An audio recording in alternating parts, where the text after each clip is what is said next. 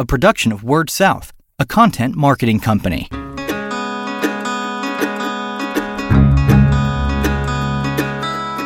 Story Connect, the podcast, helping communicators discover ideas to shape their stories and connect with their customers. Hello, and thank you for listening to this episode of Story Connect the podcast. My name is Andy Johns with WordSouth. I'm your host once again for this episode. You may notice it sounds a little bit different today because we are recording live from RTIME, the uh, NTCA's big national conference, kind of the epicenter of rural telecom this week. Joined today by Chris Townsend, who is the CEO of DTC Telephone in Middle Tennessee. Chris, thanks for joining me. Thanks, Andy. Thanks for having me on. Now we've got a uh, uh, several live episodes coming up. We're streaming these on Facebook Live. We'll also be uh, recording. I think it's about ten of them we've got lined up to do here at RTIME with guests like Chris.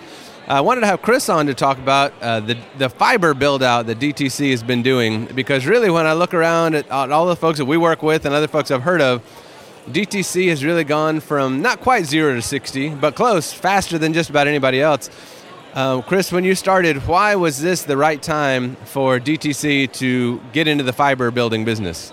Yeah, yeah Andy, I think the number one reason uh, for the timing was that our customers were asking for it. And what I meant by that was on a daily basis, we were being asked to provide services to our customers that our copper plant that has been aging for a long time would not deliver. Right. As a matter of fact, we quantified over uh, about an eight month period and 127 times a month, we would tell people no to taking additional money, which we thought was a bad business idea. 120.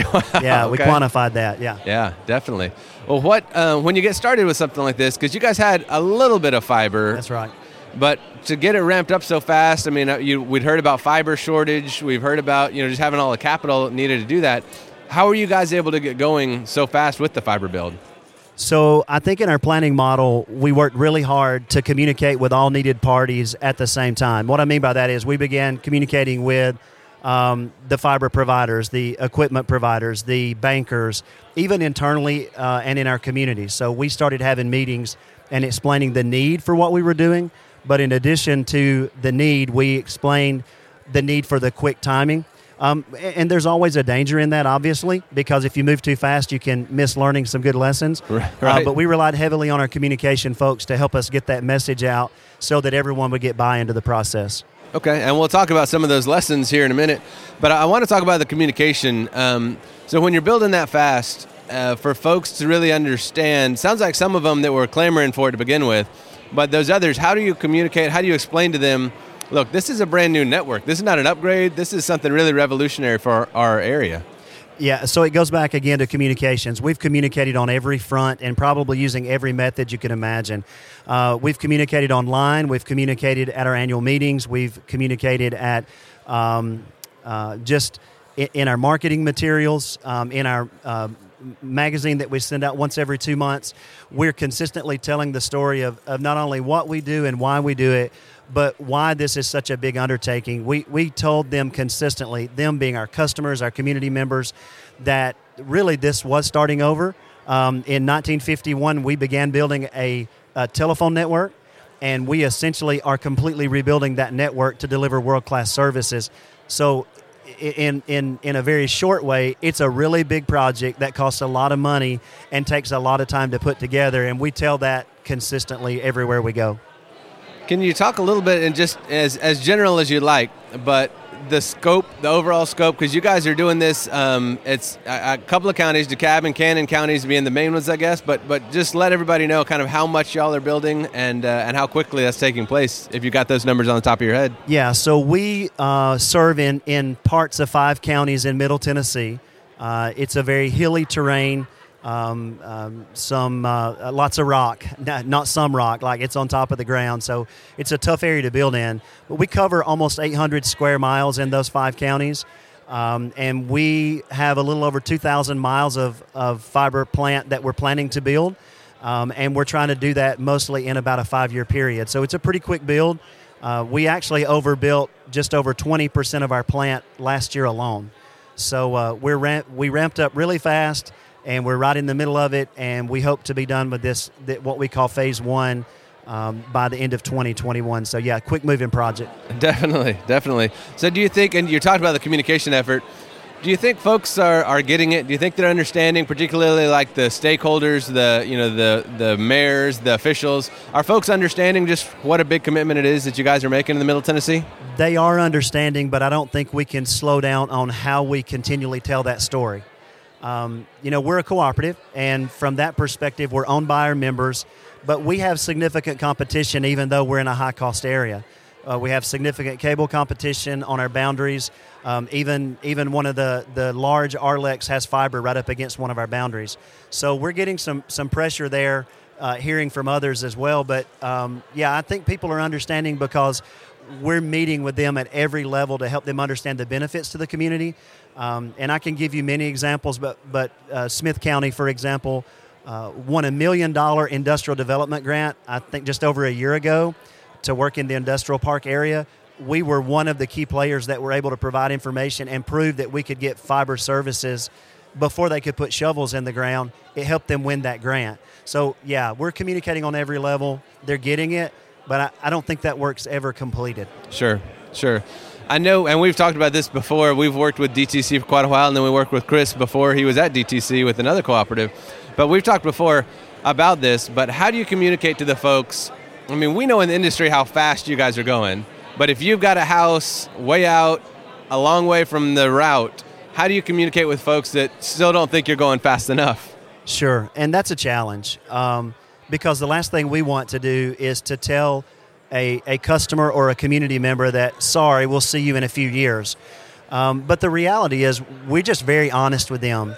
And we explain that, yeah, we're a nonprofit cooperative, but we still have to run the business and, and make enough money to, to provide the services. To continue doing and, it, yeah, right. And if, if you, you, you can't go um, just spend every penny day one without without the timing that it takes to get the network built and to get the revenues flowing back in to pay for that. So we, we tell it quite simply. If we're spending the money in another area first, it's because our business plan has proven that we'll get a better return on investment there and it will help us afford to get to them in the most rural areas.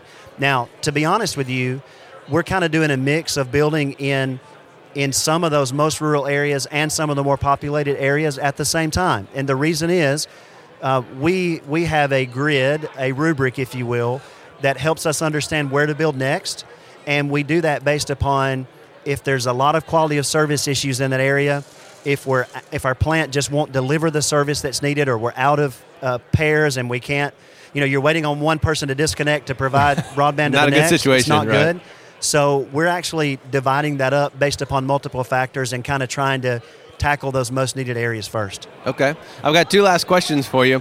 What has been the biggest challenge or obstacle that you guys run across ramping up a fiber build like this so quickly?